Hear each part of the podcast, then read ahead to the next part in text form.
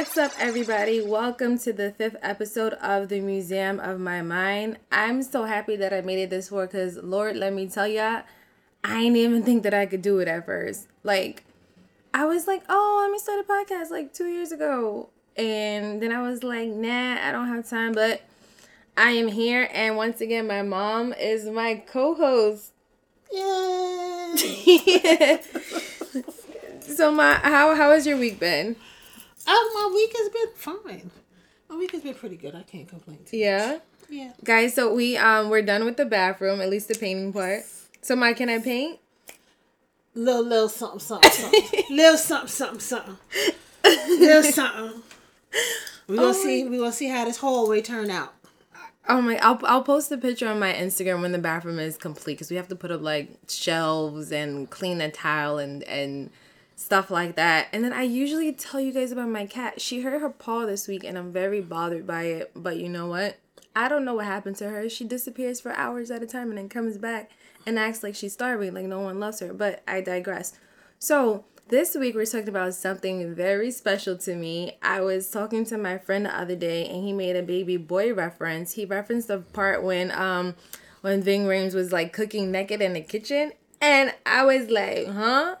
And then he's like, You haven't seen Baby Boy? And I was like, Look, chill, like don't judge me, right? like I had I like I remember watching like little its and bits and pieces of the movie, but I never had sat and watched the whole thing. So like if you give me like a, a Disney reference or like a Harry Potter reference, like I am right there with you, but this I didn't have it under control. I know that it came out when I was like 11 years old and I was I was just 11 at that time. I didn't care about what the movie Baby Boy actually Been that long? Yeah. Wow. Okay.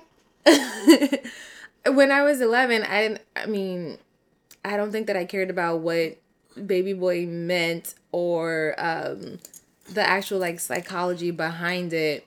Well, but well, you know what? A lot of people didn't realize the actual psychology behind it. uh, What it what it was, it was just real life. This this type this type of stuff goes on every day in the hood. that's the interesting part. So people looked at it, oh, it's a movie about the hood, but wait, there's more. It's it's like underlying things Issues, yeah. in, in the community that we really need to like talk about. So I also realized that I barely watch black classic movies, which I'm ashamed to admit out loud. Well, at least in their entirety. I've seen Coming to America, which is like my favorite. When when we were younger and I lived in um Long Island with my with my brothers and sisters, and we we used to go into the purple room because all the rooms are a different color apparently. We used to go into the purple room and we all sleep in there, and just that's when VCRs were like a big thing. and we used to just laugh and keep rewinding the whole thing the whole night. And like I, when I tell you, I don't even know what was so funny half the time. Like it was funny, but was it that funny to watch it ten times? No. oh, we we had the um we had a big green van. That's coming on today too. What's coming on today? Uh, coming to America on BT, BET. Oh, girl, you wanna watch Yeah, it? they have all the the all the binge. They had the binge thing going on, the quarantine thing going on today. oh, So all the black movies are coming on. Okay, well, guys, I think that's where I'm gonna end up at um tonight. So when we had the big green van, we also had a, a VCR in the van, and like the only movie that always stayed in the VCR was Coming to America. Like I swear to you, I cannot remember if we watched any other movie. One of my favorite movies. Oh, hold on. I love all the Eddie Murphy movies that I've watched. Like I know one year on Netflix, he had at least like five movies up. I know I watched all of them. I just can't remember all the titles. Um, I remember Dreamgirls came out when I was 17 when I used to work at Wendy's.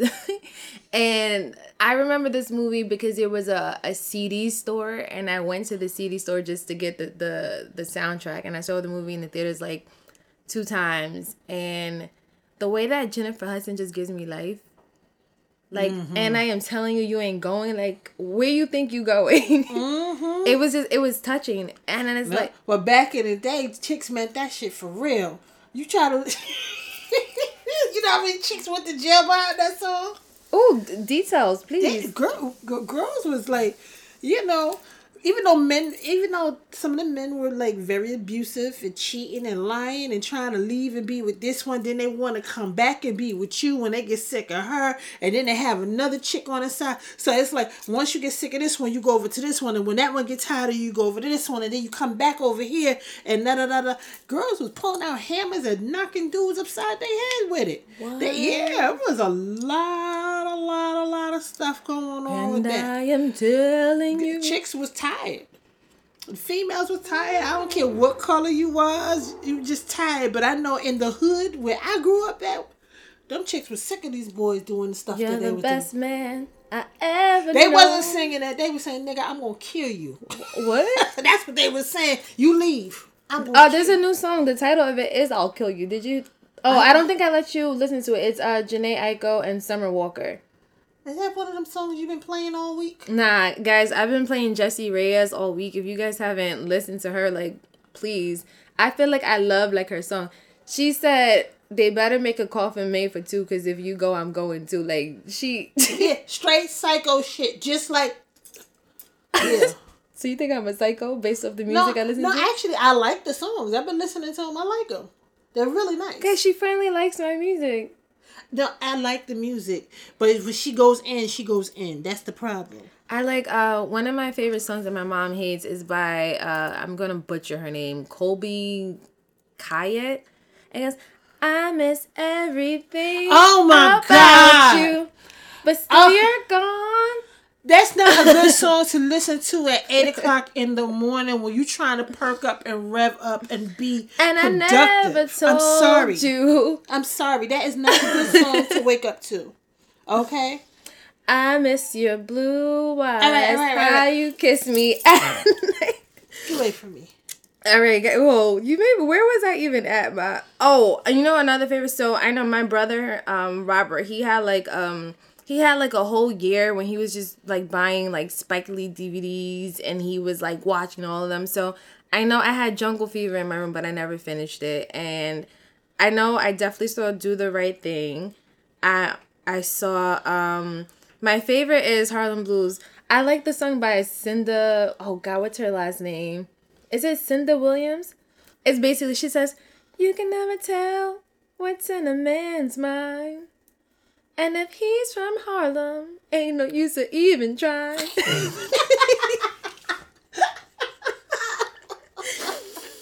nah, that that song that song really hits though because it's like she dead in her emotions. And all right, so her, her character was in love with Denzel Washington. Denzel Washington wasn't giving her the kind of play that she wanted she was trying to um sing with him and then towards the end of the movie she she ends up singing with what's that other guy's name? He's mad popular and famous. He played blade.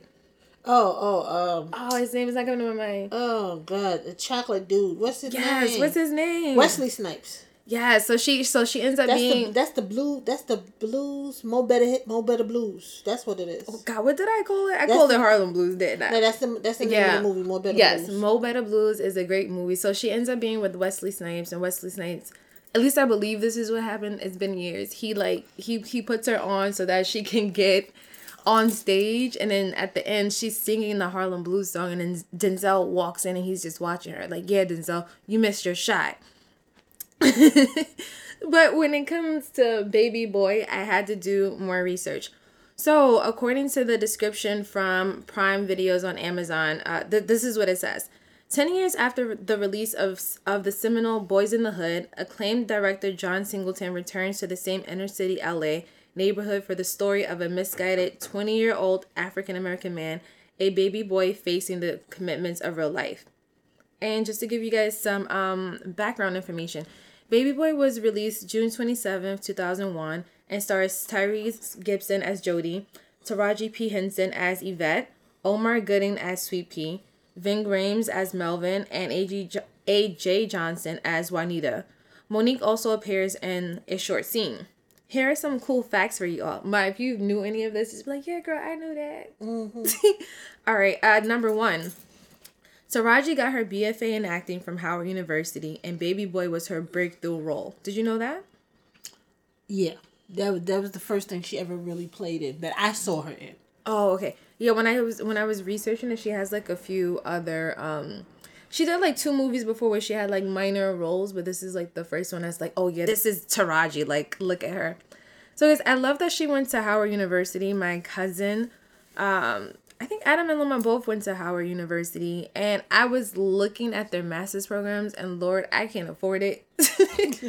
but it would be nice to go to HBCU. Um, I think that the, I think the experience would just be so much more fulfilling. Like they have, they have homecoming, they have um, like fraternities and sororities. They're like mm-hmm. known around the world i feel like every person of color who's like really interested in college like that's somewhere where they want to go.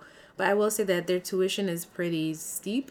So i wish i would have just thought about that like when i was younger like hey i want to go to this great college. I don't think i really cared.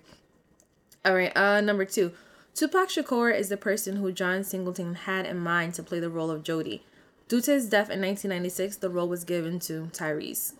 I didn't know he was going to give it to tupac first all right, so guys, when you when you watch the movie, you can actually see that um, um the character of Jody that's played by Tyrese, he is um he's listening to Tupac's music and then he also has like a poster of him in his room which I really that, that was a nice poster. I really appreciate that appreciate that being that like the role was supposed to be for him and because he couldn't be in it. Ice Cube is who Singleton had in mind to play Rodney, but we can all say that Snoop Dogg did this role justice. Mm-hmm.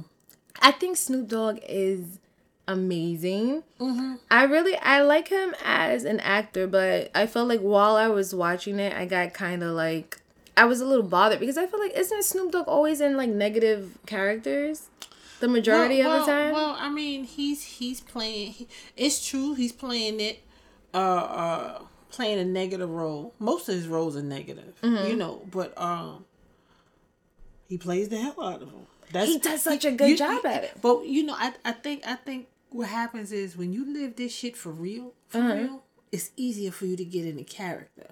You, oh. you get what I'm saying? It's easier for you to get into character because just because this chick went to um Taraji went to Howard University or wherever she went to study mm-hmm. acting, that didn't mean she didn't live that life for real. Mm-hmm. You get what I'm saying? So it, I get, I guess it all depends on where you come from you know your upbringing you know you know that's really important um i've had more than one professor say like you know i don't like working with rich white kids and these prestigious schools because um especially when it comes to acting because it's like they don't know how to get into these characters because they don't have the experience of these characters mm-hmm. Uh, mm-hmm. something that professor papachi said to me he um he teaches at bmcc he he basically said that you need to live life in order to portray it on stage. Yeah. So a lot of yeah. these kids who don't come from these backgrounds, they just yeah, that's that's that's like that's like having a damn battle rapper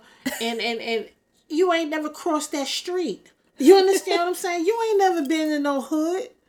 You you getting shit off YouTube and internet, listening to other people and make and trying to make it your own. Uh-huh. You know, you ain't never. Come on. You know what you made me think of? like Drake, little pretty ass. I wish I want to catch Drake in the hood by himself. Drake couldn't walk through here by himself. He wouldn't make it from 149th Street to 161st Street. You know, a lot of people. A, a, a, lot of people say that they have that issue with Drake that he he's rapping about communities that he doesn't live in. But from what I've seen about Drake and how he portrays himself in interviews, is that he goes there and he he talks with the people so that he learns about the community. That that's all that, fine and good. Did he live in the hood in Toronto? Is Toronto's hoods like our hoods? Does you Toronto get, have a hood? You, you, this is my point. I mean, every I don't care where you go, everywhere has a hood. Well, everywhere. The, the only thing I know about Canada is that they have like a low crime rate. Like I was watching this documentary before because I watch random documentaries, and they, they basically it was like the people in Canada they just leave their doors unlocked. Like they don't like nothing is really like bound to happen as it would in like oh, the Bronx. Like, like we leave it here. but I mm-hmm. mean, I do think something is bound to happen here.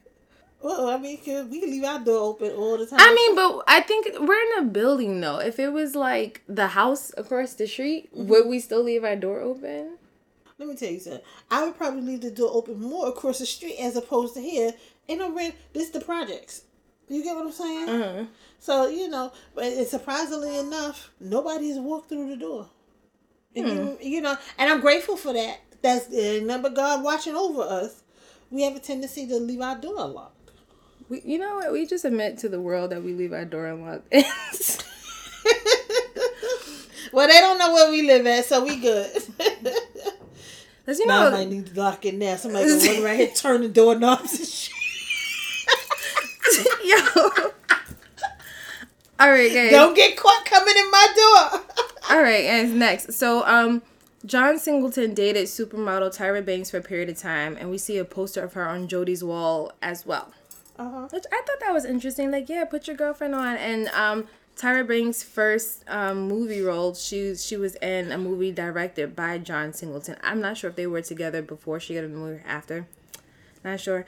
Um, other things that John Singleton directed were uh, Remember the Time by Michael Jackson that starred Iman and Magic Johnson. Oh, that was the video of all videos. All right, Ma, how old were you when it came out? And when you watched it, how did you feel? Remember the time. Do what year did it come out? remember the time What year did when that we come fell out? in love? Do you remember? What year did it come Oh, out? Oh, girl, I didn't even You sorry. sing My bad. Oh goodness.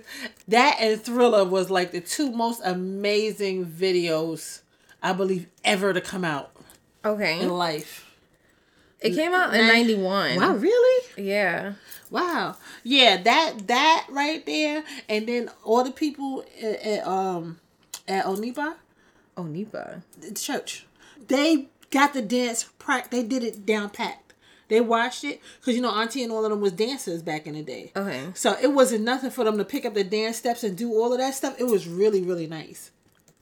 Oh. It was really nice. All right, but when you watched it, oh, it actually says that the uh the video was released mid January 1992. I was two years old when this came out. Yeah. Uh, yeah, that's what I was like. Really? That's that's how far back. It, Okay, so how did you feel when you watched it? Was it like this is the greatest video in the world, or like it, it was it was nice to see us portrayed as something other than a bunch of thugs. and Okay. hoods. Because a lot, because around that time, you know, around that time, that's when uh uh, well, rap had taken off, but you know everything was guns, and you know that's when like they started coming out with the guns and the hoes and the bitches and the this and the that. You know, rap used to be fun. It was like nothing but a poem back then. Now, you know, that's when transition over to carrying guns. what is it called? Gang gang rap? gang, Violence gangsta, rap? rap or Gangsta whatever rap. you want to call it. Okay. You know, um, they used to have battle rappers, and we used to go to the jams in the park and stuff like that. Every Mm-hmm. the most that would happen was a fight would break out. You know, now now it's gun violence and all this other crazy stuff. Everybody talking about how much drugs and weight they carried and how much they did this and how much they did, it. and half the half the people who done it. I'm not gonna say all of them, but I'm gonna say half of them. They ain't they ain't did nothing. You know, You know, they- it- all it that stuff became- they, they talk about, they repping. They ain't never did. It became stuff. cool to say that you did it. Yeah, you know, That's- just like that's just like crazy it became cool to go to jail. What's so damn cool That about cool? that? Yeah, yeah. The guys thought it was so cool to go to jail, and the girls thought it was cool to be going on a visit. Boo boo, listen, I'm not. uh, No, I went Wow. to visit. I went to visit somebody three times, and that was my ex twice, and then I went with my ex to visit his son. I said I will never do that again. That it's like you going through the airport. You gotta take your shoes off. You gotta lift up your bra, and shake it out. You gotta open your mouth. They gotta look up your nose. You get in that machine and you gotta spin around. Come on, I'm not doing all of that. Take your belt or take your shoes. I'm not doing that. And these girls, I know these girls were going faithfully, religiously every visit to go see their man. Mm-hmm. You know, sending commissary, sending this and sending that. And guess what? They taking out the home. You you know, sending them mm. packages is taking out the home. They get three hots and a cots, and I'm not telling you don't support your people. Three I'm hots not, and a cot? Yes, that's what it was called. You know, and I'm not to, by no means telling you not to support your man in jail or your woman in jail or, or that family member in jail because I know that it's rough. But when you got to choose between putting food on the table and this goes back to baby boy, if somebody throwing a temper tantrum behind bars, mm-hmm. what you gonna do? Yeah, because there's that scene where um Come on. there's a scene where Snoop Dogg called Yvette's house, Uh-huh. and then uh, Tyrese had answered the phone, and then they were just going like, Yeah. ah. I, I can't believe that was considered cool. All right, guys. Other movies by John Singleton that I also have not seen. I haven't seen Poetic Justice, which I need to because I'm a I- I- poet. I haven't seen that in years. I don't oh, even do you want to watch it together? Hold my hand. I watch it with you. I watch it with you because I haven't seen that in years. Guys, we're spending so much quality time together. Um, I also have not seen um, Higher Learning, and then I know um, wow, I don't even remember what that was about. me neither. I was listen back then. I was high a lot. Smoked a lot of weed. I drink a lot of alcohol, y'all. Forgive me. All right, so um, he also directed Too Fast, Too Furious, Four Brothers, and Rosewood. Guys, Rosewood was like a Rose- whole yeah. experience for me, but we'll come and we'll talk about that later. Rosewood was like, oh, that was a good, very good movie. And then um, Four Brothers was very good too. I have to watch. You never right. seen that? No, I just be out. Girl. I'm I be in the actual theater trying to perform and doing costumes. I just be locked in there. I don't, Tyrese played in that one too. Four Brothers. Ma, I know that's why I got it on my Tyrese, list. Andre three thousand. What's the big? What's the big? Uh, oh, the muscle bound guy. His sexy ass. Uh, who? white boy. I can't think his name. I know I'm not supposed to be saying that. I'm sorry. I know I lose use some words that weren't politically correct. She just be losing track because I got a whole list and she's just. But anyway, he, he the white guy was sexy. Okay, fine. That's that's that's cool. Some white guys be sexy. All right, guys. So on April 17, 2019, uh, Singleton suffered from a stroke that led to a coma and passed on April 25th when he was taken off of life support. So that's the ending of my interesting, crazy facts. Um, for me personally, when I was watching, I was thinking like, "Yo, Snoop Dogg always has his hair done," and it made me think like, "Quameisha, do you always have your hair done?" But Y'all should see what we look like right now. I guess these would be our gel braids. I don't know. our quarantine braids.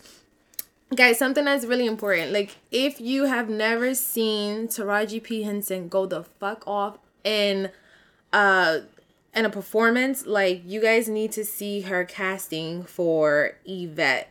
So go on like search it online and see when she did this casting and I swear to you that she was Yvette from day one. Like I was watching and I'm like, yo, she's about to kill Tyrese. And I think Tyrese was almost running out the door. Like she's a fucking nut. And I love her.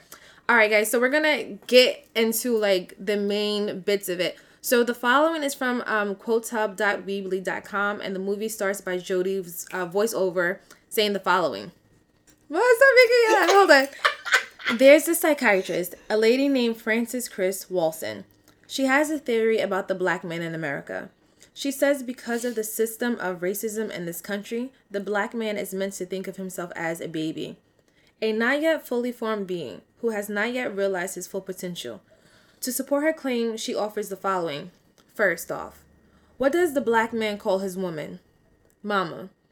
Secondly, what does a black man call his closest acquaintances? His boys. And finally, what does a black man call his place of re- residence? The crib. I feel like this is the best opening that I've ever seen. It starts with grown Tyrese and like a womb with the uh, umbilical cord still attached. And you see right before he's going to come out, like the imagery was very enticing, and I really um appreciated the the sound design. So, Ma, what do you what do you think about grown men acting like boys? Well, well, there's a lot of that, you know, because back to what I was saying about the guys thinking it was cool to go to jail and representing all this gang violence and all this stuff like that. There were no men out here, and what we did was we protected our babies. They were our babies, so we did whatever we needed to do to protect our babies, and and you know that's where they got it all twisted at. That's where we all got it twisted, you know, because we gave off we gave off um we were misinformed by the misinformed. We gave out the wrong image about what a man was because a lot of us never learned. Because they were all in jail. Because they were either dead, they were in jail, they were strung out on drugs in one form or another, you know, or or or they, they, they were gay. And they were in the closet. And or, and they were being shunned, you know, because the gay people back then didn't have the rights that they had now. There mm-hmm. were there were there was a lot of fighting still going on about what rights should gay people have and stuff like that. So you know, just because you're gay you love another man, that does not make you uh, less than a man. Mm-hmm. You know, so you had to take a look at all of those images and and think back, like, wow, you know, a lot of women don't know what it's like to be with a real man. Just because you have a penis in a sack, that doesn't make you no real man. You know, I grew up. I grew up with my father in the house, and he was on drugs. I grew up with my grandfather, mm-hmm. present and accounted for in my life. They were both there. They mm-hmm. wasn't the best example of what men should be, but guess what? They were there. Mm-hmm. You understand? So I know that uh, my grandmother, she didn't want a need for anything. Mm-hmm. You understand? She except for my grandfather, he he gave her money, he took care of bills, he did a lot of stuff for her, but you know it was like he was still off doing him. You know, because a lot of men have this entitlement issue that they could be with as many women as they want to. You know, these women are going to take care of them. Why? Because their mama took care of them, made sure they didn't want for need for nothing. So the women are supposed to pick up the slack that the mama don't do no more or ain't trying to do no more. You understand what I'm saying? They don't want to be responsible. So, the, you know, they'll come they'll come and live with the girlfriend, right? Mm-hmm. But they don't have all of their clothes here. Why? Because all their shit is still at their mama house. They still getting their mail at their mama house. Like my ex that lives around the corner, you know who I'm talking about. Mm-hmm. His mail and all his information still goes over here. He been with this girl almost ten years. Oh. When he left here, mm-hmm. he went straight over there. Mm-hmm. And his all his all his important papers and his mail and everything still goes to his mother house. And I know this because he tells me. I gotta go to my mom's house and pick up the mail. You still got all your mail going there? You know, like why? So do you feel like it's a sense of like they don't want to take the responsibility, or or because they know that someone else can do it? So it's like, why should I do it? A, a, a little bit of both. A little bit of both because the first thing the black woman turn, I don't need you. I'll go get somebody else. There's always gonna be somebody. No, Mm-hmm. and it's not just black women; it's Spanish women and it's even white women. Mm-hmm. You understand? We, you know, the bottom line is we, we, if we busting our asses taking care of everything, and you too, like, mm-hmm. and you're not bringing nothing to the table. I mm-hmm. mean, I know there's love. Don't get me wrong. If you love somebody, you do what you do. But don't don't like the sister said. Don't allow somebody to make you feel so used that you don't have nothing to give to you or yourself or your baby. So that's the next part that I was actually that was my, that to was get my, into. One of my favorite parts of the yeah, movie. I, I got it. I know, guys. So I try to do pre-interviews with my mom, and then we forget everything that we talk about because I forget to take notes because it just turns into like a regular conversation. All right. So Juanita says this: "You ain't stupid, Yvette. You're just in love with the man. Mm-hmm. When you in love with the man, he can make you feel high, so high you just being out of space. But a man can also make you feel low, real low." And he can keep you there, keep you down if you let him. Don't even worry about feeling used, it's just temporary. Everyone gets used. Men use women, women mm-hmm. use men. Just fake the just face the fact that you're going to be used. Uh-huh. But if you feel so used, you ain't got nothing left. If the man ain't giving you the energy you need to love his ass, even when he's acting like a bastard, you need to let it go. If you ain't got nothing to give yourself or the baby, mm. you won't have it to give him. And that's like that is something so powerful that a lot of these young girls need to understand. Even some grown women, we get pushed into this ride or die syndrome shit. You what know? you want? I want to ride or die chick. Yeah, you know what I mean. Yeah, you what know, you need? You want to ride or die chick. chick. You want to ride or die chick, but she get in trouble and go to jail. You ain't even sending her a dollar so she can eat and so she can live up in there. Yo, it's it's crazy how many um like women are more likely to hold a man down when he goes in jail. But then when it's the other way around and a woman goes to jail, yeah, he's it's not it's, it's like where the men. That's why I feel like people look at um Papoose and Remy Ma. Look at like yo, this this couple is amazing. Like he actually yeah. stayed with her like this yeah. whole time. Yeah, and it's not to say that he wasn't getting it in while she was gone. Uh-huh. You understand what I'm saying? He that was his ride or die. He was riding for her. That's his that that's his that's his that's his woman. Mm-hmm. You understand? So anybody else who was doing whatever with Papoose, if the, if he was in fact out there like that, mm-hmm. guess what? They knew they had to take a side seat. They knew how to. They, right. had to back off. I went to you know? um an event with um him and his DJ in Brooklyn like a couple years ago, probably like nine years ago, and well, like when I tell you like this man, he just he he comes in. He does his performance and he doesn't really like stay around to mingle. He just leaves and goes off to like wherever he's going. Mm-hmm. Like I felt like I feel like just the energy that he was giving is like just didn't give him the opportunity to like be in a situation. So yeah. like I really um Yeah, appreciated that about a- him. a- you know, you know, a lot of guys, a lot of guys, you know, they want that ride or die chick, and then you know they get mad because like a lot of these girls, they learning how to shoot first and ask questions later, even if it mean they got to shoot them in the ass. You Mm-hmm. feel me? And they don't, and they don't like that. They don't understand that.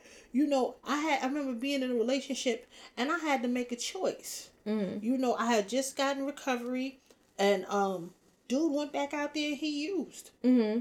and I had to make a choice.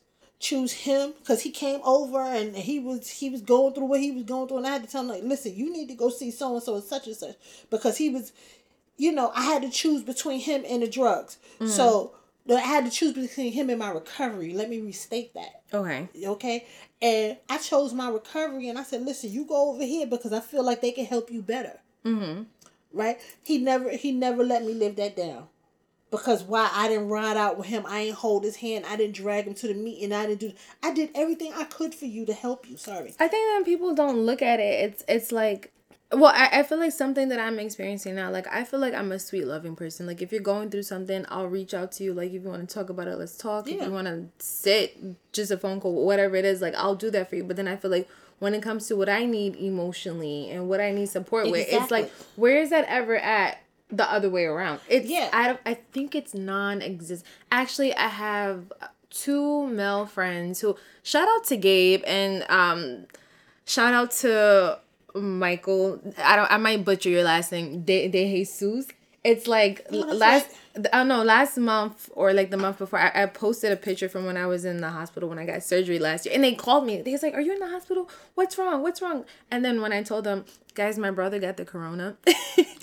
he, no, he he's recovered now, but it's like we my that group of friends like we have a, a group chat where we text every day and I wrote it in a group chat and then they they reached out to me like Q if like if you want to talk about this if you need anything just like let me know. And mm. when I tell you that that felt so great because males don't do that. yeah They, yeah yeah, it, it's like why can't why can't I give you emotional support and then why can't you Uh-huh. also give me emotional support? Like why can't we have that kind of friendship? And Mm-hmm. I, I feel like it comes like far and in between. And I feel like when you do find people like that, like you just really like you, you try to hold Yeah. you try to hold on to them not you know you know they genuinely coming from a, a, a place of loving and caring you know Yeah. because a lot of guys they try to roll up on you to get on that side of you just to, to see it, it- can they get in your drawers that's another thing. They don't really Yeah. be they don't really be caring. Like, oh, if I um you know, if I if I act like I like her right now, then Hey, baby you all right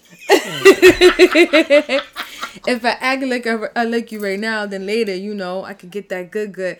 All right, so um, I'm gonna talk about the scene that I particularly like. So after Melvin and Jody get into their uh, fight, then Juanita she she gets in a bed with Melvin and they are both naked. She climbs on top of him and she says, "Hold me," and he does it, and then she says, "Hold me tighter," and he does that as well. So I like the scene because I feel like it has so much um representation of exactly what I just said. I feel like them both being naked is saying like, all right, you saw who I really am and how I really feel. Like we saw Ving Rhames, he's like, he said from the beginning, like, yeah, I was in jail for like ten years. Like, you know what kind of person like you about to fuck with, right? and then and then Juanita's always saying like, yo, this is my house, Jody. This is not your house. So you saw at first you heard them saying it, but then you saw them actually living their words. So I feel like that part was extremely emotional and and even though I don't co- agree with everything that happened in the scene, it felt good watching that she Black- she just needed love. she just needed yeah like she just needed a hug Mm-hmm. and and he gave her the hug and it just shows so much. For me, I just feel like it don't happen. No, it, it happens. It's, it's just on depending on who you dealing with. Not everybody. Not everybody's mentally, emotionally capable of doing that. You know, Ving. What happened with Ving Rhames and that and that and that. Uh, what happened to Melvin? Mm-hmm.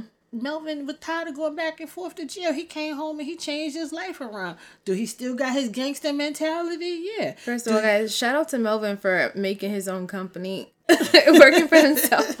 Yeah, but he uh uh yeah, right? You know, a lot of brothers can't come out of jail and do that. They don't know what to do with themselves, and that's probably a skill he picked up in jail. Mm-hmm. You know, um, what back in the days when they had all of those programs like that, right? So you know, Melvin came home on some other shit trying to do the right thing. Right, Jody, being the spoiled brat that he was, was jealous. Yeah, just You know, Jody felt boy. like if you heard what he said, he said, "If I ain't leading, if you ain't leading, never leading, that's why should I?" Mm-hmm. You know, this is mama house. This is big mama house. Mm-hmm. I felt like that when my mother died. Like this, my mother house, bitch. I ain't going nowhere, and that's what I told my sister. But the truth is, the apartment was left to my sister because she lived there. You know, and I had to respect that at some point in time. You know, but um, yeah, you know, a lot of these kids, a lot of these kids have um, what is that? what is that word I always use? Entitlement issues. You know, they feel like you know, uh, and, which and which and, and which the parents are a lot to blame for this because. You know, we try to give them everything they never had so they don't have to work as hard as we did to get where we are right now. And um make your ca- your child take their ass to summer youth and get a job. Make them work for they make them work for that little ten dollars instead of just giving it to them. You know, You and, know that, and that's what, what that's is? what one of the problems was with Jody. He mm-hmm. never had to work for anything because his mama always provided everything for him. I, I think just using your example, like I remember when I got my first job at Jones Beach and Lee, my, my uncle Lee had like took us to do the application. I think I was like 14, 15. And I was like happy to, to have a job. But then it came to like, oh, it's my day off. Oh, you better go to work. And I'm like, why are you making me go to work on my day off? Like it's the summer. I want to have fun. And if you guys know me when I was younger, like when I was 17, I had three jobs. I was working at Wendy's. I was working at a daycare center and I was working at Jones Beach all at the same time. So it's like days off came like far wide and, and in between. And for someone to yell at you because of that, it just like it used to irritate me. But I find that an issue is is like I don't think that parents or humans also always take the time to say, all right, my child is like this type of person and this is how they learn. So let me approach them from like this standpoint. So what I learned about myself is like I'm a logical person. If you tell me to do something and it makes absolutely no sense, then I'm really gonna question it. But if you say, hey, this needs to be done because of X, Y, and Z, and I can see like the line where the the starting point to the end point, then that makes sense to me. If you just tell me to do it, it's just like I don't get it. Okay. It makes no sense. Now I could clear that one up for you. Um your godmother, Uncle Lee and all of them, you know, they grew up on a farm, a plantation down south and all that there stuff like that. And like you said, they they, they told you they was picking cotton. They was doing all that stuff for a living. That's hard back breaking work to walk around messing up your fingers p- trying to pick that cotton without getting cut and, and trying to carry that basket on your back or however they're doing it today that's a lot of hard work. Mm. You understand? You know back in the day black folks would like they worked really hard for everything from slavery to now. They worked No, very I, hard. I, I, no, I, And- I, and- and I understand so- all of that now. so what what- I'm what saying is no was- one ever said that. No, no one ever said that because we, you know, we wasn't taught to explain nothing. You do it and shut the fuck up. That's what we was taught. I, I think that's also a reason why people have so much uh trauma right now or people just like even when we were talking about like washing hands before like I know I see people washing hands I understand what you're doing from me watching you but if I don't understand the science behind it then I'm just to do it how I think it's supposed to be done is what I'm saying like Yeah. no one ever gets more like into that part of it uh, so the next, so the other day I was asked, don't look at me like that. The other day I was asked if I have ever cuddled with a man before, and it was hard for me to answer because I think most men equate, hey, a woman says she wants a hug, that means that she just wants dick, and I feel I feel like so most you know my most of the listeners are actually male. I don't know if you guys have ever did this to anyone. I hope not. But like you can tell a guy like, hey, like I wanna I wanna cuddle, and they'll just pull their dick out. Oh my god. And so so for so for me it's just like um even like at my age and trying to date now it's it's kind of like oh you're you're cute you're nice and all but I'd rather just stay at home with my cat because I just don't want to I don't want to go through a guy thinking that I want to have sex with him when I just want to to hug. Yeah. What? Now that reminds me of the thing I saw on Facebook. Which saw on Facebook? The guy, the guy, he was saying, he was talking about how, you know, it was his birthday and nobody seemed to notice. And then, and then, and then, you know, he went to work and his supervisor was like, Yeah, happy birthday. Come on, I'm going to take you to lunch. Happy birthday. And then after they went to lunch and the work was over, she said, Oh, you want to hang out with me? Come back with me to my crib. And when he went when she went in the room she said she was going to change her clothes to into something more comfortable when he came when she came back out she came back out with his wife his children his family members people from the job and he was standing there butt naked and that's, and that's why he got divorced That's such a dumb story. But no, but let's but stuff like that happens No, though I think it happens all the time. I remember I was um I was in high school. I was at my friend's house and we were like in the com- like we were just sitting talking. We were on the computer. He just pulled his dick out. What what in that situation made you feel like you could pull your dick out? And I feel like as a female, I know people always be like, "Oh, well, be careful what situations and what environment you're in." We're literally just sitting here having a conversation. It's not a conversation about because- sex. It's, it's nothing. because somebody don't gas his head up and thinking he the shit and he and he feel like once again self-entitlement issues. He's up in here she got me up in here so this is what she got me up in here for. Who told you that? Yo, the the way You the know, mind Who works is you um You know, a lot of I, I've I've had some experiences with guys that were unbelievable.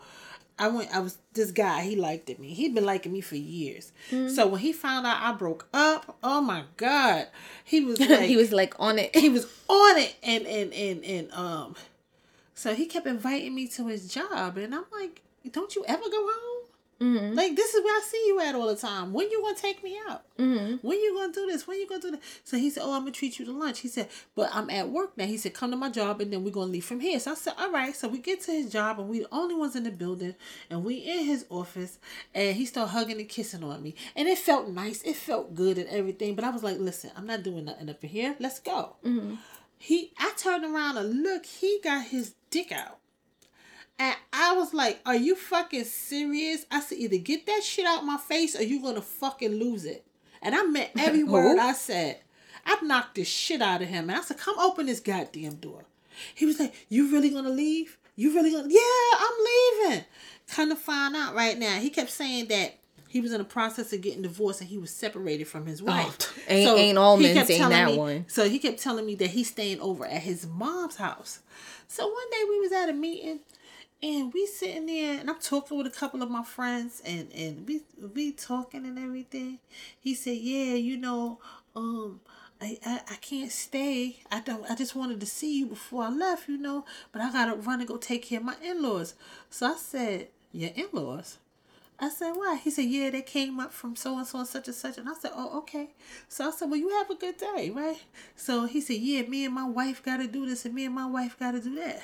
So I said, wait a Ooh, minute. verbiage. What? what? Language. I said, didn't you just say, I cut, long story short, he was going back to take care of his in-laws at his house who came up here to live with him and his wife at the mother's house. Like, what kind of crazy bat dude are you serious? Uh, And from that point on, we I was, I was like, you just heard what you said, right? And he looked, he gave me that look like, damn, I fucked up. Like, yeah, you your lies don't caught up with you. Go somewhere, son. You got the wrong chick. wow. Now you you can't take me out on a date. You got a, a whole wife with whole mother and father in law and your mama. Come on, where you got time for me at? Yo, you so You you ain't got nothing in your pocket for me, not even your dick. I'm sorry. You And then keep did you ever get the food that day? Hell no, I left. Yo, I left. I got up out of there. I said, wow. And then check this out. I found out later the whole fucking time he was working part time down the block at McDonald's. Okay, when we done recording, you going to tell me who? Because I never heard this story before. All right, guys. Oh my God. All right, so when we were doing our pre-interview the other day at like three o'clock in the morning, right? We were talking woo woo ah ah, and then my mom was like, "You know what? I don't want to have to train a man." And that conversation started by like, I was like, "You know what? I think I'm gonna be single forever." My last real relationship, I let me see, I broke up with him, and what year I broke up with Sean? 2012. Cause I left in 2013. I, I think I broke up with him in 2013. It's it's uh 2020 right now. So um so I was saying, you know what? I I'm probably gonna be single. And then what you said? Say what you said, girl. What? You don't know what you said. I don't I'll, I'll remember say what what she said. And then sh sh basically she was like, "Yeah, you know, I don't feel like I don't want to have to train a man. So so Oh, sometimes it's yeah. like, dang, I'd rather just be by myself than than to go through that. What's your favorite color again? Yeah, it, it's hard. It's you know? annoying. It's hard. You know. And that's little conversations. I Do I, really care what your favorite color is? I rather, yeah, you know exactly. You know, everybody just want instant gratification. Mm-hmm. They want pussy up front. Mm-hmm. Again, once again, entitlement issues. you just They take you. baby they boy. take you to. There is not. It's not even lobster no more. You What is know. I buy you lobster. We fucking. That that used to be the joke back in the day. But now it's not even that. You think you get the ninety nine cent menu? They want their dick sucked. Like, come on. And they don't even give you money for extra cheese. Come on, you ain't trying to buy me no iced tea to wash that shit down with. You ain't trying to do nothing. Like, come on. And and and, and a lot of brothers are getting mad because sisters is waking up to this shit. Mm-hmm. They tired of it and they getting their own. You know, and the first thing is, oh, you you probably you probably getting a girl. No, no, nobody. I don't want no girl. I don't want you either. You know, I just want to do what I need to do for me. You Mm-hmm. know, when you learn how to love yourself, in a sense, when you learn how to love yourself, you you stop accepting a whole bunch of bullshit.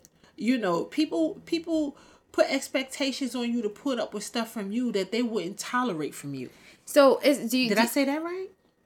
you said it right? You said people put up with stuff from you that they wouldn't tolerate with you. Something, something. I, you, y'all know what the hell I'm talking about. you know, so it's so it's like I'm tired. It's it's it's I'm like it's it's like when people say like um a woman can take more um pain than a man can because it's like if a, a man cheats on a woman, honestly, I think she's more likely to stay. But if if a woman cheats on a man, I feel like it's the end of the world. Yo, guys, yo, I've had guys cry. I've had guys be like, "Yo, I never thought you leave me. It's crazy. Like you're not gonna call me back. You're not gonna interfere." But it's like how many chances did I give you before we got to this point? Let me like, tell you why did you have to wait for me to want to leave you for for you to act let, right? let me tell you something. Mm-hmm. So I had I had this dude I was talking to. Now when I first met him, I thought he was single. He gave me that, he gave, that's what we all think. he gave me he gave me single vibe. You know. Okay. And you know, so we talking on the phone every day, we da da da da da laughing and stuff like that. So check this out. One day I, I called him. I said, "Hey, come pick me up from work." So he said, "Okay." So he came. He picked me up from work. And what happened was he thought we was fucking. Just because you asked him to pick you up. Yeah, you know, this is my friend. We getting to know each other. They come pick me up from work. He was like, "Why are you doing that? I'm chilling." I said, "Okay." I said, "Swing by, and pick me up from work." He said, "I was just running errands." So he came. He picked me up. We wound up going to eat right here. Mm-hmm. And um, At Jimbo's? yeah, we want, we want, we He was not trying to fuck you after giving you Jimbo's. listen. So we went up. Jimbo's ain't even that good, girl. we- I know. We just sat there eating and talking and laughing and joking and stuff. So he said he had to use the bathroom. So I said, all right, just come upstairs. So he came upstairs. He used the bathroom. He looked around the house, and like you could tell that something was off. Mm-hmm. Right. So I was like, "What the house nasty? What's the problem? Why are you looking around, looking like that?" So we sat down. We talked for a few minutes, and I was like, "Okay, I'll talk to you later." Mm-hmm. And he was like, "That face, like really, like." After that, he stopped answering my phone calls. Mm-hmm. So I was like, okay, so you know, after like the third time of me calling him and him not responding, I said, listen, I don't know what the issue is, but boo, you know, it was nice talking to you. Mm-hmm. Take care of yourself, right? A couple of weeks later, I see a picture of him and another and a female hugged up, and she was like, my man this and my man this. So when I saw him finally a couple of months later, I said, yo. Cause he tried to hit me, oh, it's me, not you. No, why didn't you tell me you had a girlfriend? Mm-hmm. I wouldn't have been calling you like that. Or you know, we could have just been friends. You didn't have to be the way that you. You know what I'm saying? The, everything didn't have to be the way that it was, right? So, about a year later, a year later, he caught her in the meeting cheating. Ooh, ooh, ooh, ooh, ooh. He cussed her out so bad in front of everybody. Right. So then he now he's calling me again. Ah, what you calling me for? So you know, I, you know, I didn't get mad at him. I told him, "Don't be no bitter bitch." you know, that's what they told me when my man cheated on me. Don't be no bitter bitch, Tawana. Guys, I got the name of the fight. So, so before I was like, Oh, sorry. why you hit the mic I'm again? sorry. I'm trying to Guys, be comfortable. so um, I've been naming the episode while we're recording the episode. The name of this episode is officially "Bitter Bitch Baby Boy." All right, guys. So um, There's a song called Candy Licker. It was released by Marvin Sease in 1986. and he goes, Hey ladies, I want to talk to you about most males. When most males come, you know what? Do you think they give a damn whether you come, girl? Huh? Nope. Oh, huh? Oh, yeah? Well, baby, I got news for you. Girl, they don't give a damn whether you come. All they want to do is go to sleep or smoke a cigarette. But, baby, I'm Jody. I will lick you up. I will lick you down. Turn, baby, I will lick you all around.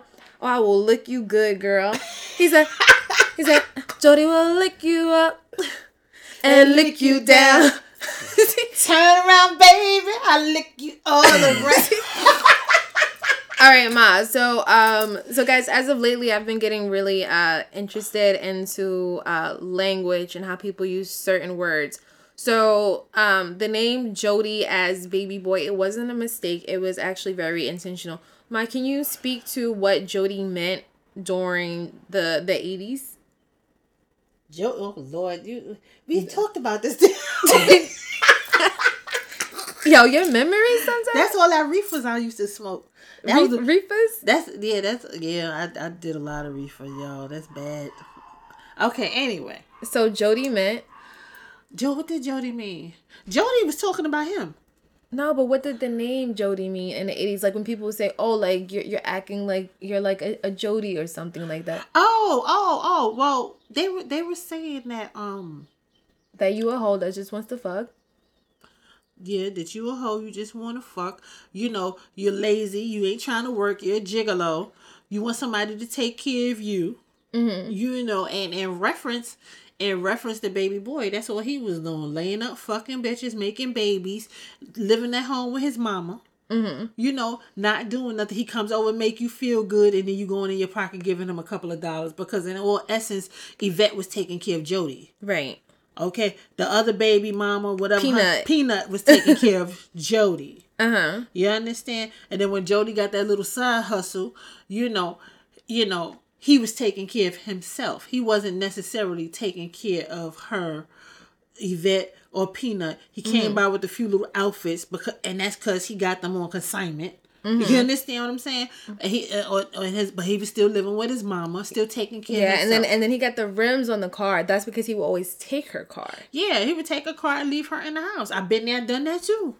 Girl. you know so it so it so it's it's you know it's it's a lot of things So Jody is Jody. jody is jody yeah. Jody jody is is jody is a motherfucker. You know and and then once again don't let it not be right or or to jody's preference. Now he throwing temper tantrums about what he want or he's storming out going to the next chick house and then when that one don't want him again he going come on it, it's like a revolving Okay, well, vicious cycle. hold on, hold on. You know the scene when um Jody and Yvette are having sex, and he was like, you know, you know they're having sex, and he's like, "Yeah, girl, you're gonna get up and clean the house, and you're gonna make some tacos." uh-huh Have you ever been with somebody and they're just trying to tell you what they want while they're having sex, Anything that their penis is like the magic key? Oh my God! Your father used to think that food food was the weapon right there. He would come, we we do what we do, and he would take me out to eat or bring me some food, and we was good. No, dude, we not good. So there's always some kind of food involved. It's always some kind of food involved. With your father was always some type of food involved. Uh, uh, uh, Larry, big big Larry knew just come with cash. I don't even want to hear it. Just come with cash. You know, we we good. No, but my my question is, has a guy ever been like in in the action of having sex, and then while you guys are having sex, he said he he said to you, "Oh, I want you to buy me this," or "I want you to go and do that," because he thinks that in that moment he can get you to agree to anything. Yes. Yes, men are like that. But what It's like why? But, why are you but know thinking that while we're But having you- sex? you know- That's weird. But you know what? Because they they they catching you at your most vulnerable state. You're open for anything. oh, such a mind fuck. Yeah, they you, they catching you at your vulnerable. But the same holds true for men. This dude told me he said, you know, while we having sex, just tell me what you want. I'll make sure you get it. I said, no, my brother. I said, cause after you nut, all bets is off. You forget all about that. Everything come right out. Everything you thought, everything you felt come right out in that nut. And I'm laying there with a wet ass. So you gonna pay me now. and he, he looked at me like, what? No, you're gonna give me what I want now. So that way won't be no mistakes about it later on. Ooh, girl. You know, and and and I don't mean to sound like a hoe or anything like that. No, but, girl, talk know, that shit. it- Wo- women, women can have sex just as much as men Yeah, can, you and know- women can gain from it just as much as men can. Yeah, you know, but you know, eh, but see, it's a difference. There's always a catch twenty two with that, right? So a woman is a whole if she giving it up for cash. You understand? A man is a gigolo. Men are admired for doing stuff like that. Which is stupid. Guys, who, who I don't know who made it's, that it's, cool, it's, but let me go back in the day and smack the shit. It's always a double standard when it comes to stuff like that. Mm. You know, men. Oh, oh, yeah, I made that bitch do this and da da da da da da da. That's my bottom bitch. You know oh, what, guys? Guys say stuff like that, right? And then it's it's like, oh, wait, what about the other part of the story? What about when you were eating my ass? What about this? What about that? Like, oh, you don't want to get into that whole conversation. No, like like because a lot of men, a lot of men still, you know, even though it's fashionable to eat pussy today, Mm-hmm. a lot of men still don't want to admit that they like stuff like that. You know what? For me, don't even talk to me. You don't do what? No, over. All right, guys. So, ma. I ain't mad at you though.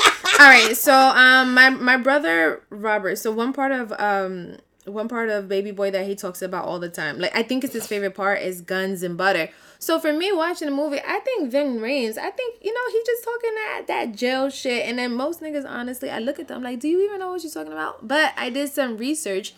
There's actually a guns versus butter model mm. in economics. and that's where he got it from. I didn't know that. So I, I feel like he's he's somebody what I love about his character is that you can tell like, yeah, I, I went to jail, I did time, I was involved in all these different things, but I'm I'm also not dumb just because I didn't like go to college just because I was in jail. But people look at them like that. So for oh. me it's like, dang, I, But I that's judge the them. case. That's the case. That's the case with most of the guys who went to jail. They Mm. become lawyers.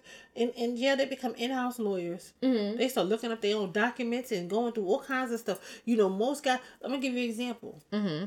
Your father. He can't read to save his soul. You know, Mm-hmm. he can read, but how much he comprehends is something totally different. You get what I'm saying? Right. Now, if you put him to the test, just give him a verbal test, he'll blow you out the water. Hmm. He'll blow you out of he'll blow you out of the water because your father is. Ve- I think he's a very smart math, especially when it comes to math and numbers. He's very. Oh, I didn't pick up the the math part. Yeah, but yeah, okay. You Guys, probably got that from me. I'm a good reader and I'm a good talker, hence why we have this podcast. but but but for example, you know, he he never really went to jail Mm. back and forth. You know, he was never he went to jail a couple of times, but he wasn't in the system like that long enough where he could have got a college education or anything like that. But he's very smart. He can hold a conversation and he can hold his own. He just acts stupid. You know, a lot of these brothers out here, especially once they've gone to jail and they actually had some time and mm-hmm. they and they actually took that time to dig into themselves and mm-hmm. work on them while they're in there, like as far as reading books and educating themselves and stuff like that. Guess what? They come out here, some of them come out here and they do very well. Like dude around the corner. He mm-hmm. was he was a career criminal. He came out of jail, they gave him a job and he been on that job for like the last 12, 15 years. Okay? That's nice. Good job. So when Melvin says uh specifically, yo, I thought I was like, yo, whoever wrote this is fucking amazing, but Mm-hmm. little did I know it's actual economics. So um Melvin says this guns are real estate, the stop, artwork, stuff that appreciates with value. Mm-hmm. What's the butter? Cars, clothes, jewelry, all that other bullshit that don't mean shit after you buy it. Mm-hmm. That's what it's all about. Guns and butter, baby. You little dumb motherfuckers. I like how he curses too. Yeah, yeah. and, and you know the, the they teach teaching you a lesson right there. Mm-hmm. Now, now the older drug dealer, you mm-hmm. know, who been through some stuff like him, they mm-hmm. picked up on it. Mm. But a lot of these little knuckleheads out here, they don't know their asshole from their elbow. Mm. Their asshole from their elbow. Yeah, that's an old expression. you know, and and and um, they don't know that they're not making no real money out here on the corner. Mm-hmm. You know, I I'm going to get the latest Jordans after you don't work two days to sell sell two packs. You still can't afford a pair of Jordans. You- Yo, you I mean, while while we're on a conversation real quick, I know people are crazy about Jordans because of Michael Jordan, but every sneaker, pretty much every sneaker that comes out has already been out. Like you can look Yeah. at old videos of Martin Lawrence and Will Smith, and you can see they had these things in like the eighties and the nineties. So I don't understand why people get so excited about them coming out. Even like things have came back out since. I was in high school. And then what's even more important, Jordans are not even comfortable. The- The last time I bought a pair of Jordans, I got um these these purple 12s i think they came out like three years ago i paid $227 for them they're still fresh i've worn them probably 12 times they're sitting in my closet i don't want to wear them i have no Well- interest in them Well, guess what? uh-huh. That's that's because they depend on you and you and you and you. I'm talking about y'all out there who listening, right? so go out there. guys my mom is talking to you yeah. To go out there and spend that kind of money on a pair of sneakers. and stand in line for And hours stand in line for hours. Fucking idiots. Every le- and, and, and, why are you talking to us like that No, because, because I don't understand why you would spend two hundred to three hundred dollars on a pair of sneakers. Now I'll give some advances for Larry. Larry is Larry is six six and he wears a size fifteen shoe. It's mm. hard to find a regular size sneaker for him. A mm-hmm. re- you know what I mean? At a, at a reasonable price for him. I'll give it to him. You understand what I'm saying? I wear a size 11 shoe. It's hard for me to find cute sneakers and shoes at a re- at a reasonable price for me. Mm-hmm. But anybody size 10 and under or average size for a man, please, there's no reason why you should have a hundred pair of sneakers to that one pair. You could buy at least three or four pair of sneakers to that one pair. If you look hard enough, because they still got some real cute stuff and old school stuff that they ain't they ain't putting to the front I, yet. I think that's a waste I think of what money. it is for that's a waste people of time. is that they just they society looks at you differently when you have uh, when you dress a certain way. But we we'll get into wardrobe later because I have so many opinions opinions about wardrobe. I've spent I started costume design uh in 2014 and the last time I costume designed a show I think was like last year. But you guys see the um the cover for the museum of my mind? It's is actually like I, I dressed myself i did my own hair i did my own nails and it's, it's just so many different elements that go into that picture. So i, I appreciate costume uh costume hi- history wardrobe and why people wear um certain things I got something, one more thing to say because I know we getting ready to cut off, right? I'm sorry. So, what I would are like, you really sorry not really, but I, I feel I need to say this, and I don't want anybody to get offended by no what I just get said. offended that's what we're here for speak that You know, shit mom um, instead of buying that three hundred dollar pair of sneakers, right? buy some stock Buy some stock. Take that hundred and fifty dollar. Take hundred and fifty dollars and buy you a hundred and fifty dollar pair of sneakers, and take that other hundred and fifty dollars and invest in some stock. Go to the bank and get a CD account that you can't touch for a couple of years. You know, invest in something worthwhile. My granddaughter had on a pair of three hundred dollar Yeezys, and she's only eleven. why are you talking about my I baby like cursed my son out. She's 11. She don't know nothing about that. If you buy her some light up sneakers, she's gonna wear them. All right but she but she the freshest thing in middle So school right what? now So no, what? no no no Let no my, no let me let me tell you being when I fresh was in- and stupid is stupid.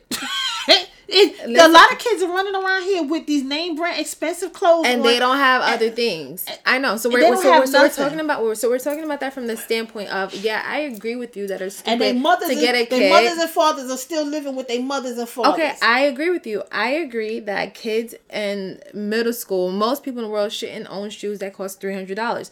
So when you say, "Hey, the parents are still living this way. The parents don't have good jobs. The parents could barely afford this," but then on the other hand, being in middle school, you get you get abused by other um you get bullied by other kids Okay. for not having those things. okay, but you still don't need a three hundred dollar pair of sneakers. No, but that's how much they cost. Okay, no, Yo, no, my, let me tell you, guys. You know those felines that came out last summer and everybody was wearing them. Swear to God, I had the same felines when I was twelve in middle. school. My first day in middle school, I had on like a pair of uh, white felines. I had on bell bottoms, which fuck out here. I love bell bottoms, and they're just not coming back into style.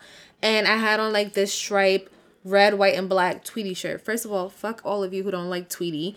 I loved my jeans. I liked my sneakers, but people made fun of me. They said, "Yo, they was like, what are those?" And I'm like, first of all, what these are mad comfy. You're wearing Jordans that are not even comfortable. People be like, "Yo, why are your pants so wide?" I like bell bottoms. Like, I I feel like I've always wanted to live a lifestyle where I'm doing things that make me happy and I feel comfortable. But if it becomes an issue and then you have like a self versus self issue when exactly. it comes to like I like this, but then the world won't accept me liking this. So I feel like not but, buying it, you go through a whole different slew but of that, things. But that's why I feel like once you learn to love yourself, you learn to accept yourself, and that type of stuff won't bother and you. And are you because, gonna learn that because, at twelve in middle school?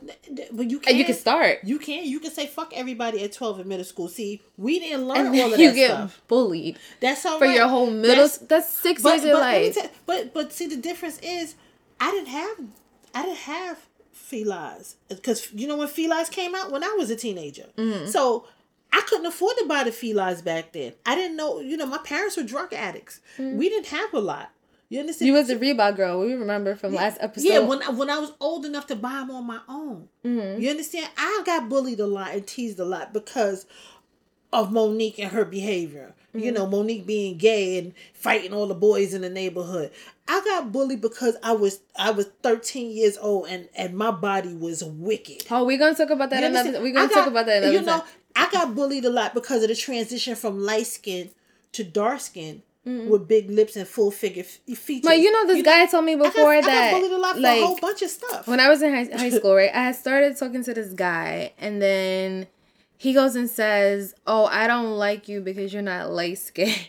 Yeah, I got bullied for all of that. Okay, stuff. my hold on, I'm, so guys. We're gonna talk about. It doesn't matter what kind of clothes you got on. If they don't like you and they want to fuck with gonna, you, they will. But it's just different levels of bullying. All right, we're gonna outline all the different mm-hmm. levels next time, guys. So um, my last few points. So um, I have a friend who he likes to part in Baby Boy after Snoop Dogg gets shot by Tyrese and by Peanut, and I feel like this part is very uh interesting because after Tyrese is kind of kicked out, kind of said he was just leaving, not exactly kicked out. He he shoots Snoop Dogg and then he goes home and he's in his room. He has the gun in his hand and he looks like he wants to shoot himself because you can tell throughout the movie he's not a killer. He he might play you. He might want to sell you some weed. He might punch you in the face, but he don't want to like shoot you. That's not his lifestyle.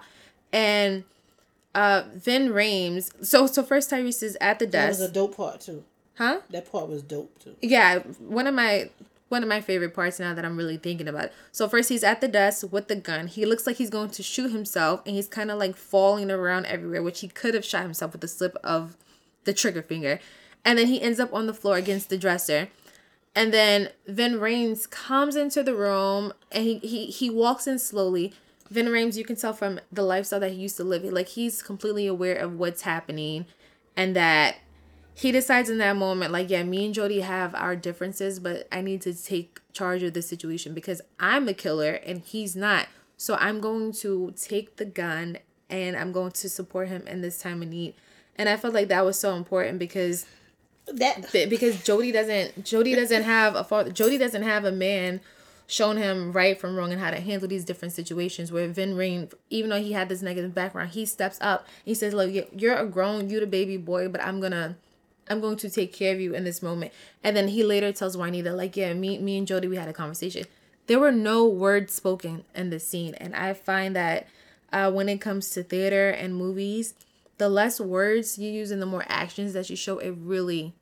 Yeah, and that, and now the truth is, Juanita will never know what happened. Yeah. You understand? Because he as a man is not going to break that confidentiality mm-hmm. especially when he trying to raise another man. Mm-hmm. you get what i'm saying? That's number one. Also that was self-preservation. Jody could have bust off on his ass. Yeah. you know, oh which which, which we do see that because he, he kind of cocks the gun back. Yeah. Like he wanted to shoot Ving Rhames, but, that, but he didn't. Yeah. so it was yeah. I feel like that was a beautiful um that's not even the complete and there's a few things that happens after that but i feel like that was a beautiful ending to the movie.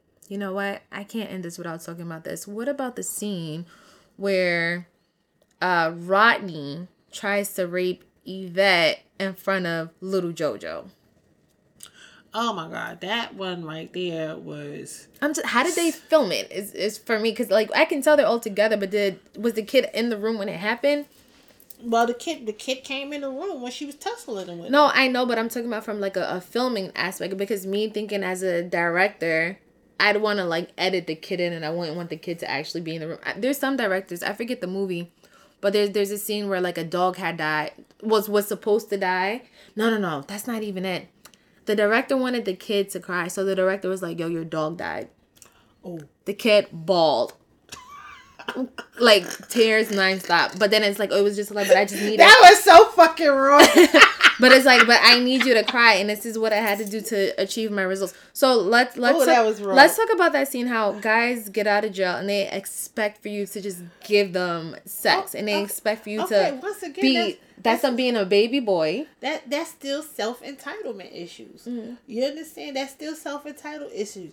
That was my girl. That was my bitch. You got you, you know. So she gonna do what I tell her to do. No, First, of I'm not a fucking dog.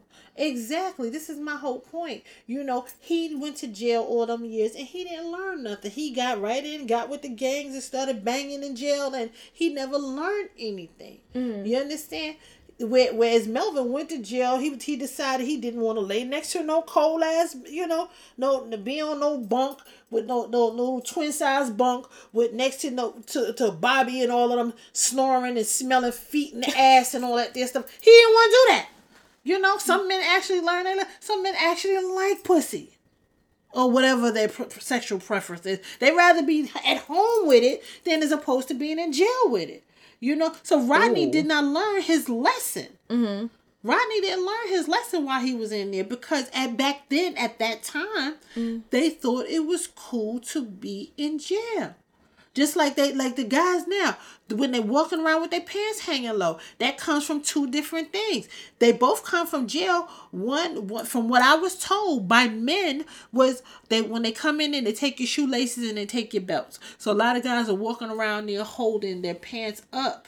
Yeah, and their and- pants are sagging because yeah, of that reason. Yeah, just to let you guys know, so they take those things because those are things that you can use to um commit suicide. But c- continue. Yeah, so then so then the other thing is uh uh did you get plucked in the butt while you're in jail? You know, you showing your ass, that means you're available. So like which one are you? You got belts and shoelaces out here, but your ass is still hanging out. Come on. And not and no real woman in her right fucking mind is gonna want you to see your ass crack and your shit stains. I'm sorry. Yo, I'm sorry. That is so disgusting. guys, my male audience, I hope none of you do this, but a lot of guys they walk around, they got holes in their boxers, they got doodle stains in their boxers. Yeah. the, the boxers are falling apart. And then um, when I was working my retail job, I learned that yo, don't so, even know how to wipe your ass right. You yo, showing. ma, so many men they don't know how to. Your foot. Yeah. So many men, they don't know how to actually buy boxers. Like you want the briefs, you want cotton, you want silk, like what do you want? And and I actually take my time and I explain to men, usually like teenagers and younger boys, how to buy boxers and like how they would feel with different types and different types of support that they need. Because I learned that a lot of them just don't know. All right, my any last words? Please don't let me see you with no shit. and, and and like guys, not for nothing, some females are just as bad. Don't get it twisted, ladies. Y'all not off the hook either. Cause some of the stuff I I work for housing, and some of the things that I've come across going in people's apartments just ain't cool at all. All right. So please, please, please, Please, pull your pants up. Be a gentleman. Okay? Be a gentleman. Nobody wants to see when I want to see your drawers, that's because me and you getting ready to get into something. Let's get it on. And I hope and pray that they are clean. Oh, Your nutsack ain't smelling like shit because you ain't learned how to wipe your ass. All of that. You, you be surprised. Some of that- All right, Mom. I'm sorry, I know I went too far. Ma, but like, no, come it's on. we we just gotta Oh. wrap up. All right, guys. I really want to thank you so much for getting to episode number. My we're on episode five, and you you've done four with me out of the five. okay. All right, so guys, thank you so much for listening to the Museum of My Mind podcast. This has truly been a journey with like quarantine happening, COVID 19 happening, and I'm just happy that I'm still able to record. And I love that I'm recording with my mom. And guys, I do want to give a special shout out to my music producer. His name is Rakim. So, quick story, less than a minute. So, I met him like a week and a half, two weeks before I actually started um before I decided to actually put the podcast out. So like the intro music is all him, all the edits, that's also all him. And then at the end when you hear the, the ending music, that's also him. And let me just tell you how great he is. So I came in and I was like, you know what? I like Addams Family. Like when they do the clap, the and then I'm like, I like Inspector Gadget when he was like, dun, dun, dun, dun, dun, dun. and then I was like, you know what? The Greatest Showman, that's like one of my favorite movies. And like, you know, I like all those different sounds. And he's like, you know what? That's not really my thing, but like, we gonna figure it out. oh, that's why the music was on the other one Yeah, he put it on Oh, it. Girl, you okay. thought I did that myself? I listen. I don't know. Look, I, I mean, I could probably, I, I think I could probably figure it out, but Rakim has been such a joy to work with, and I really appreciate his talents. And I'm just, for years, I really wanted to learn more about like being in like a music studio and recording. You know. I'll actually talk about that one day on a podcast because so many people said, you know what, I'll help you. You can record here, but it ain't happen. So yes, uh, shout out to Rakim. Stay tuned every Wednesday. You will have a new episode at 6 a.m. on Spotify. We're also on Apple Podcasts, and you can listen on Anchor.